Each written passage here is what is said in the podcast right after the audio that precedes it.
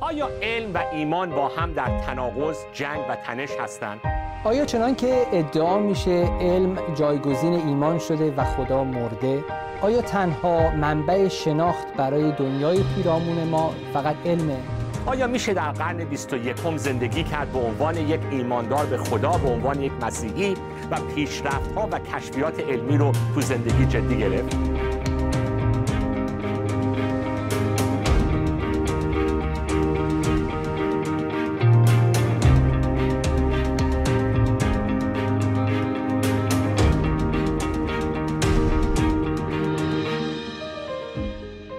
می‌کنم خدمت همه شما دوستان و همراهان بیننده.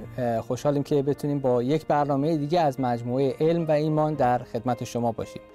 اگر تو این برنامه رو تا این لحظه دنبال کردید می‌دونید که همراه هستیم با کشیش دکتر ساسان توسلی که خوش آمد میگیم به ایشون. مرسی منصور جان. منم سلام عرض می‌کنم. به شما بینندگان عزیز وارد برنامه بیستم این درس های علم و ایمان شدیم.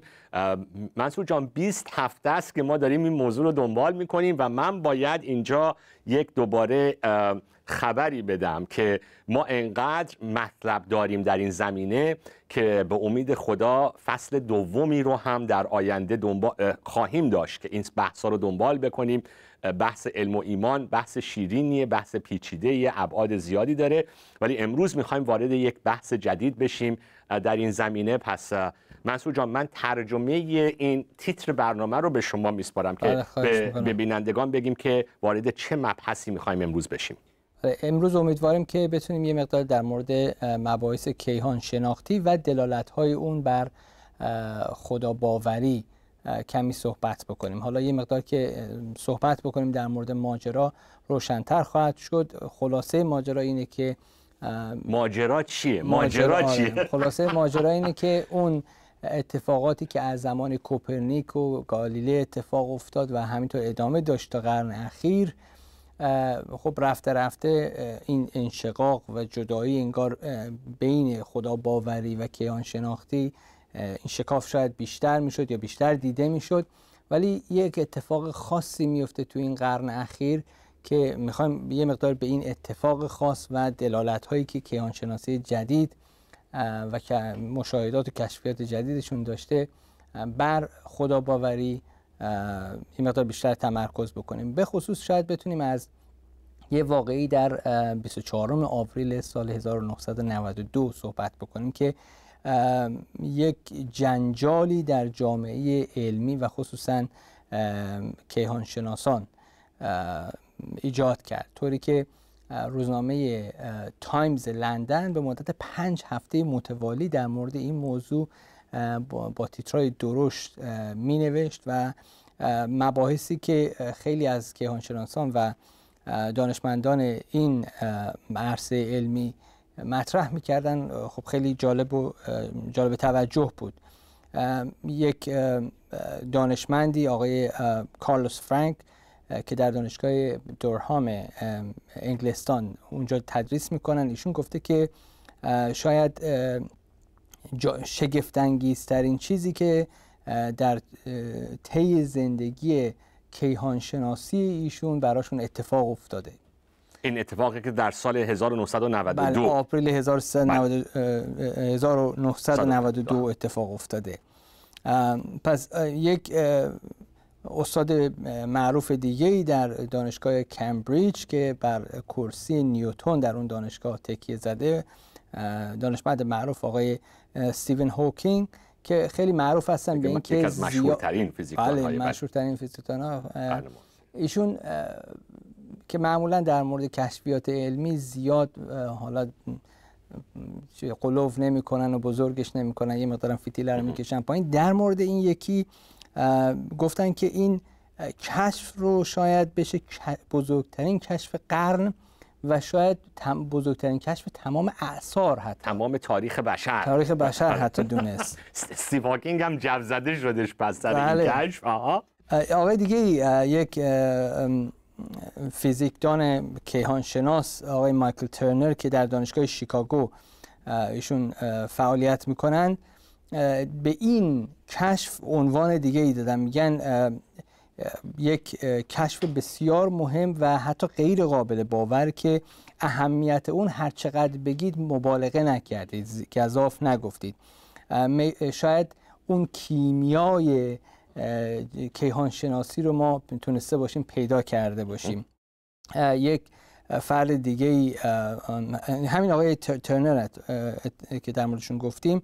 یک اصطلاحی رو به کار بردن این هولی گریل من حالا به کیمیا گفتم برای بله. ایرانی مقدار بله. روشنتره چیزی که مدت ها دنبالش بودن جامعه علمی و جورج سموث یه نفر دیگه که در دانشگاه کالیفرنیا یک ستاره شناس هست و سرپرست این پروژه ای بود که یک ستلایت یک ماهواره به اسم کوب رو فرستاده بودن برای این تحقیقات عنوان دیگه ای به کار برده که خیلی مورد توجه رسانه ها قرار گرفت. گفتش که ما شاهدی شواهدی پیدا کردیم مبنی بر تولد عالم یا اون آغاز عالم که به نظر می‌رسه که گویا ما داریم به خدا نگاه می‌کنیم. این تیتر درشت خیلی از رسانه هایی شد که در مورد این واقع خبر دادن و این, این اتفاق چنان تأثیری تو این جامعه علمی داشت که ادعاهای خدا باورانه یا حداقل نزدیک به خدا باورانه نمیگیم حالا همشون یه دفعه رفتن بله. کلیسا از فرداش بله. ولی به هر حال این مبحث که مطرح شد مثل آقای فردریک برنهام در, در مورد این موضوع میگه که حداقل دانشمندان و جامعه دانشمندان خصوصا کیهان شناس الان آمادگی بیشتری دارن که خلقت عالم توسط خدا رو به عنوان یک فرضیه بسیار قابل احترام تر الان فرض بکنن نسبت به این مثلا فرض کنید 100 سال گذشته. این نکته خیلی جالبیه که نه اینکه حالا بگیم که همه دانشمندا شروع کردن کلیسا رفتن و ایمان به خدا ولی حتی دانشمندایی که خیلی انتقادی نگاه می‌کردن به ایمان به خدا میگه که نه ولی واقعا خیلی علم کیهان شناسی ما رو رسونده که تطبیق داره کشفیات علم با باور به خدا و هیچ خیلی هم قابل قبولتر ایمان به خدا در چارچوب این علم امروز تا در مقایسه با مثلا قرن بیستم اوایل قرن بله. بیستم اواسط قرن بله. بیستم بله بله این موضوع که برای برخی از دانشمندان به این شکل داشتن احترام بیشتری برای باورهای خدا باورانه قائل می شدن برخی دیگر از دوستانشون رو در اون جامعه علمی که خدا ناباور بودن رو یه مقدار نگران و ناراحت هم کرده بود طوری که آقای جفری بربیج که مال دانشگاه کالیفرنیا در سن دیگو بودن شکایت می‌کنن از دوستان دانشمندشون که همشون دارن بدو بدو میرن جز کلیسای مسیح بیگ بنگ The first Church of Christ of the Big Bang همچین فرقه البته نداریم نداریم کلیسای آره. مسیح بیگ بنگ آره ولی خب به آره. اصطلاح بله. کنایه آمیزی بله. که ایشون به کار حالا مسئله اینجاست چه اتفاقی میفته در این ماه 24 آوریل 1392 1900 بین تقویم ایران و تقویم آمریکا ما گیریم. 1992 چه اتفاقی میفته که چنین جنجالی میآفرینه دقیقا. البته من همیشه چون اول صحبتام دوست دارم کتاب رو معرفی کنم بعد صحبت رو باز کنم نقل قول هایی که شما می‌کردی و منم حالا از این استفاده خواهم کرد از کتابی هست به نام The Creator and the Cosmos The Creator and the Cosmos که نویسندش هیو راس خودش یک مسیحی astrophysicist هست. فیزیک ستاره ای میگیم astrophysics رو و این نقل قول ها از هیوراس هست و کتاب بسیار بسیار عالی هست از یک مسیحی دانشمند در این زمینه و کتاب های دیگه هم که حالا معرفی خواهیم کرد. البته بذار یه پرانتز کوچولو هم باز کنم چون می‌خوام دقت داشته باشه حرفمون. به نظرم شما گفتید توی روزنامه تایمز اون چیزی که من یادم شنیدم پنج هفته صحبت پنج, پنج روز, روز بله. نه پنج هفته پنج روز روزنامه تایمز لندن در همون آوریل 92 این مبحث رو مطرح کرد. ولی حالا بریم سر اصل مطلب که داستان چیه؟ بریم به لب کلام. ما ایشون منو اصلاح کرد که لب کلام نیست لب کلامه صحبت صحبت بیگ بنگه. صحبت صحبت این هستش که از خود اواسط قرن بیستم از داده های خود نظریه اینشتن دانشمندا داشتن یک نتیجه گیری می‌کردن که انگار اگر این خلقت در این این ستاره هایی که داریم می‌بینیم کهکشان هایی که داریم می‌بینیم دارن expand میشن. دارن رشد گسترش پیدا گسترش پیدا می‌کنن. پس اگر داستان اینه حتما یک نقطه آغازی. اگر به عقب برگردیم زمان رو داده های علم فیزیک رو داریم پیدا کردیم که چرا داره این گسترش پیدا می‌کنه. پس اگر ساعت رو بچرخونیم بریم عقب پس یک نقطه آغازی باید بوده باشه که از اون نقطه آغاز به اصطلاح این انفجار این بیگ بنگ باید اتفاق افتاده باشه. حتی کسی که بهش لقب بیگ بنگ داد یک دانشمند خودش مخالف خدا باوری بود. اینو به عنوان مسخره گفت. ای بابا انگار یک انفجار بزرگ همه چیز رو شروع کرده.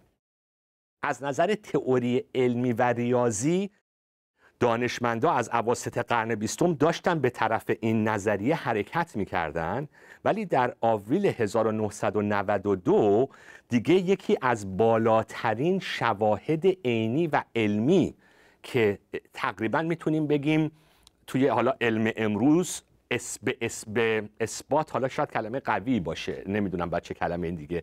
تایید علمی تایید شواهدی بیگ بنگ.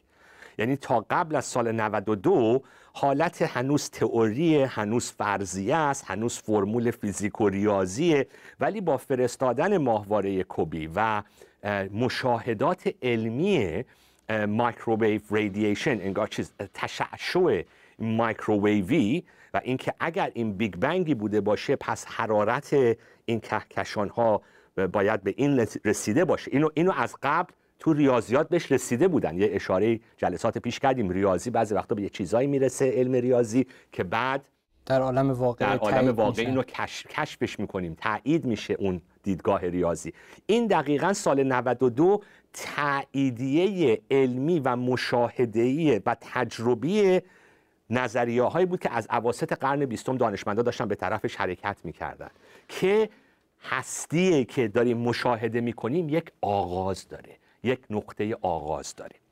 پس اگر یک نقطه آغاز داره باید یک یک نیروی یک فکری یک خالقی آغازگر این نقطه باشه. حالا اینو, اینو دربارش بیشتر باز می‌کنیم. پس این سال 92 تایید و تایید تجربی و علمی نظریه بیگ بنگ بودش.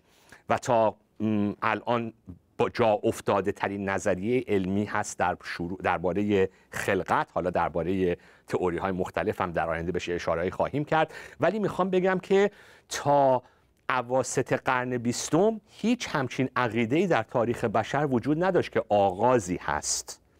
بلکه خود اینشتین حتی یه زمانی باور داشت به چیز.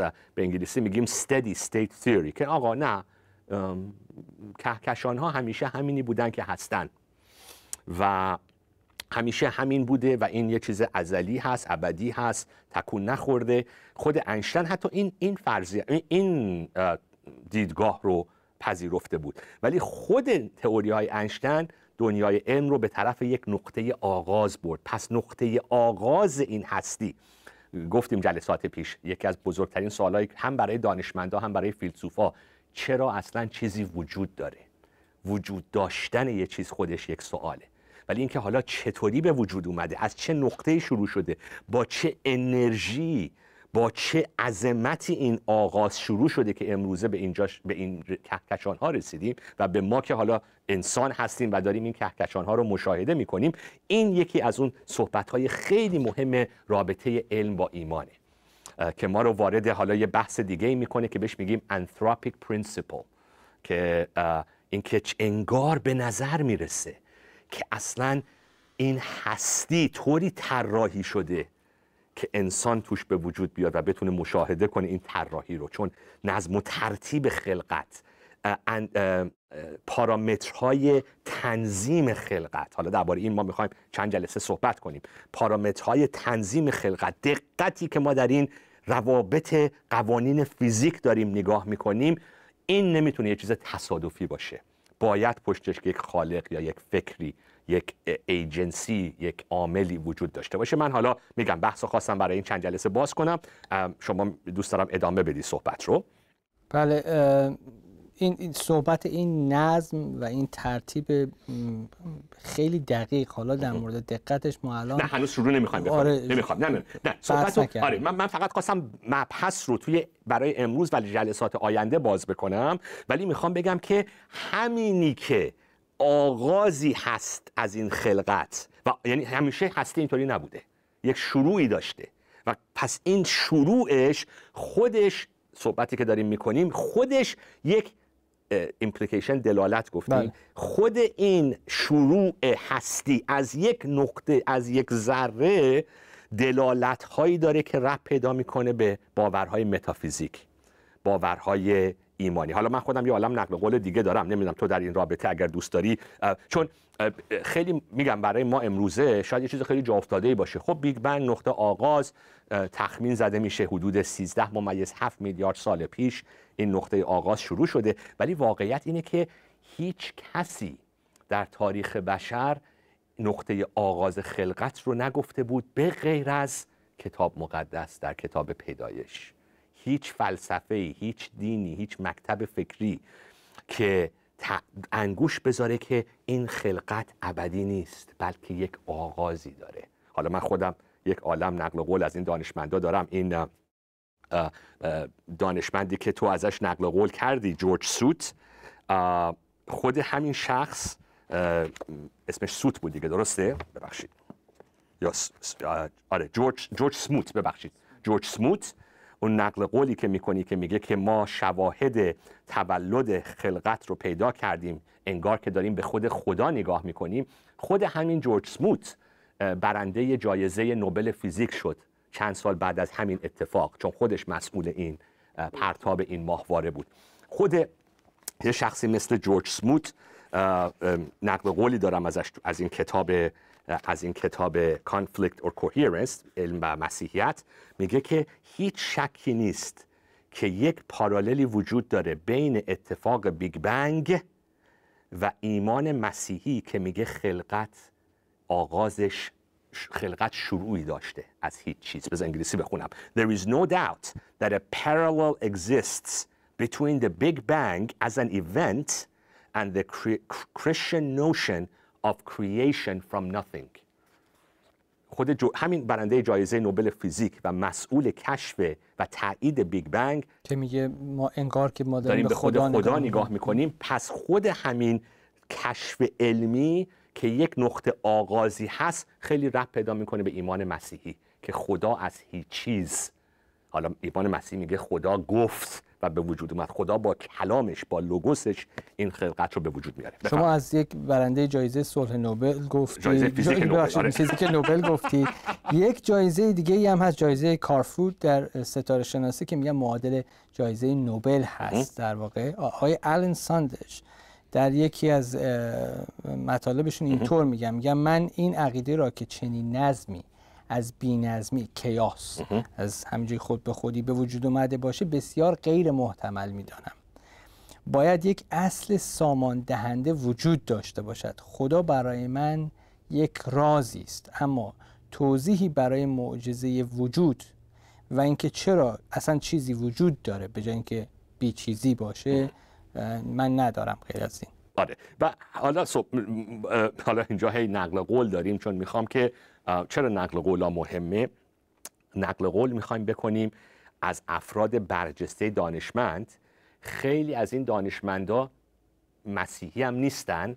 صحبت ولی ولی دارن اینو میگن که آقا علم ما ما رو به این نقطه ها داره میرسونه به این به این مرزها داره میرسونه.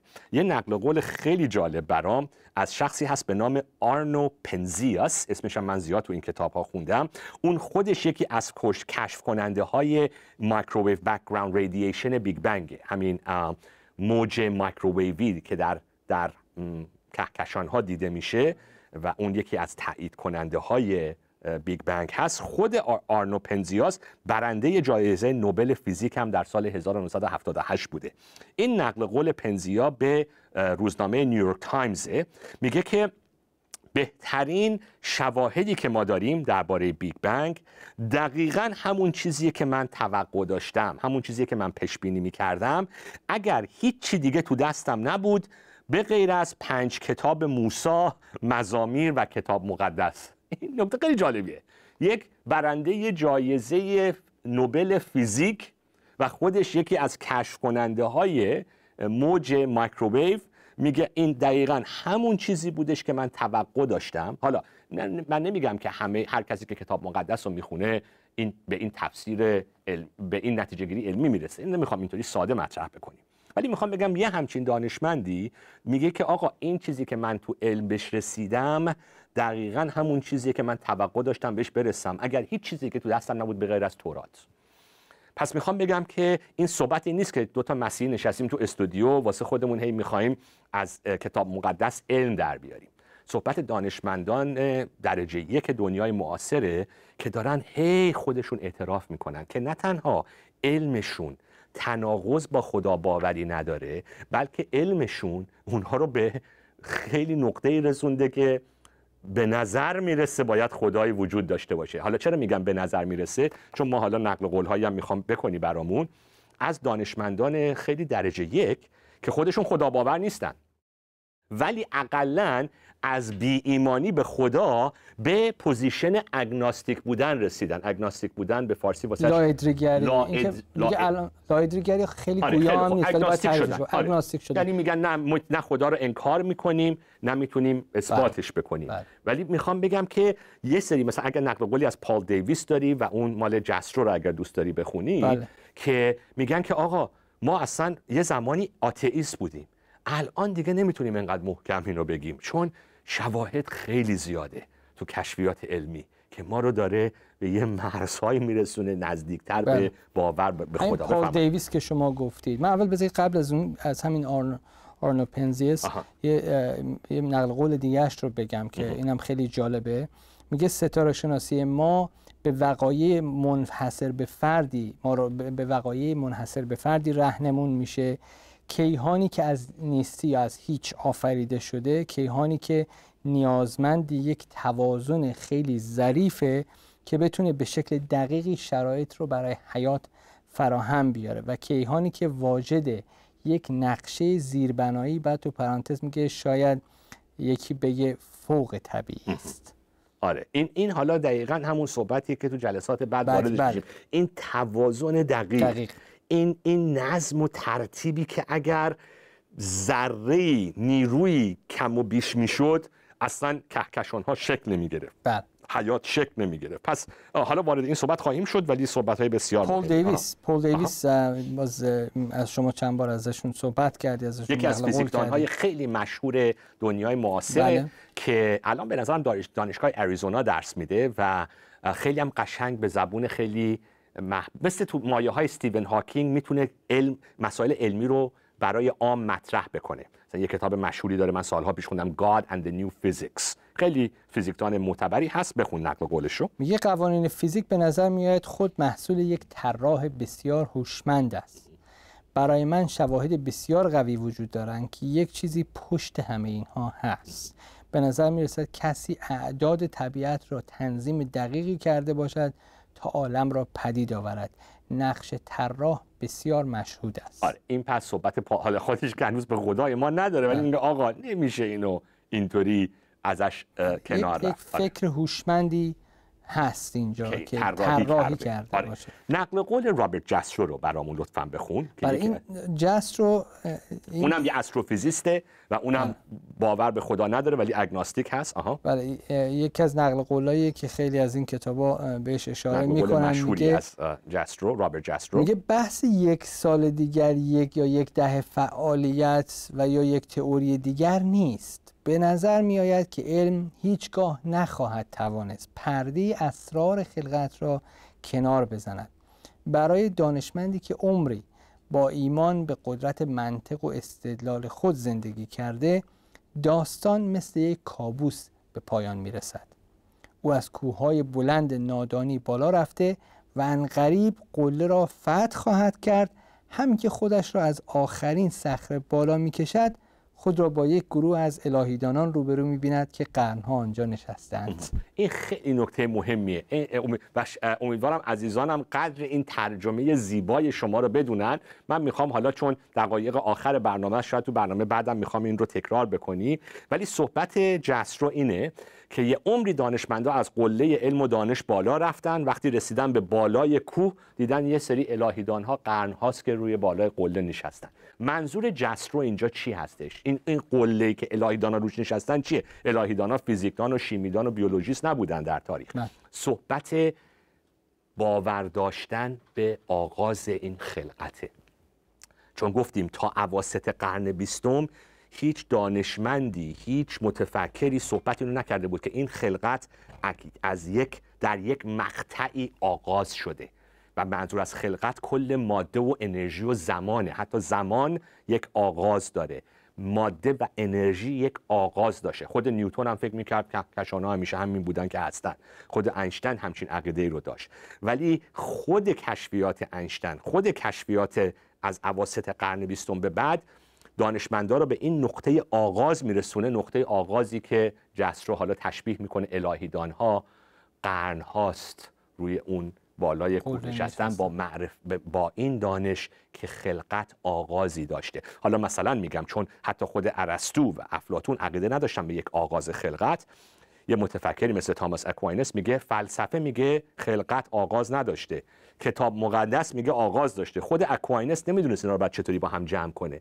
ولی حتی خود اکواینس میگه بر طبق کلام خدا این خلقت یک آغازی داشته. و صحبت رابرت جسترو اینه که بعد از قرنها تلاش دانشمندا به قله این کوه رسیدن و حالا قبول کردن نه با ایمان بلکه با شواهد علمی که این خلقت یک آغازی داره. و آغاز آغاز داشتن خلقت آغاز. شروع خلقت. شروع خلقت پس خلقت خودش مطلق نیست. ابدی و ازلی نیست و شروعش نیاز به یک شروع کننده داره.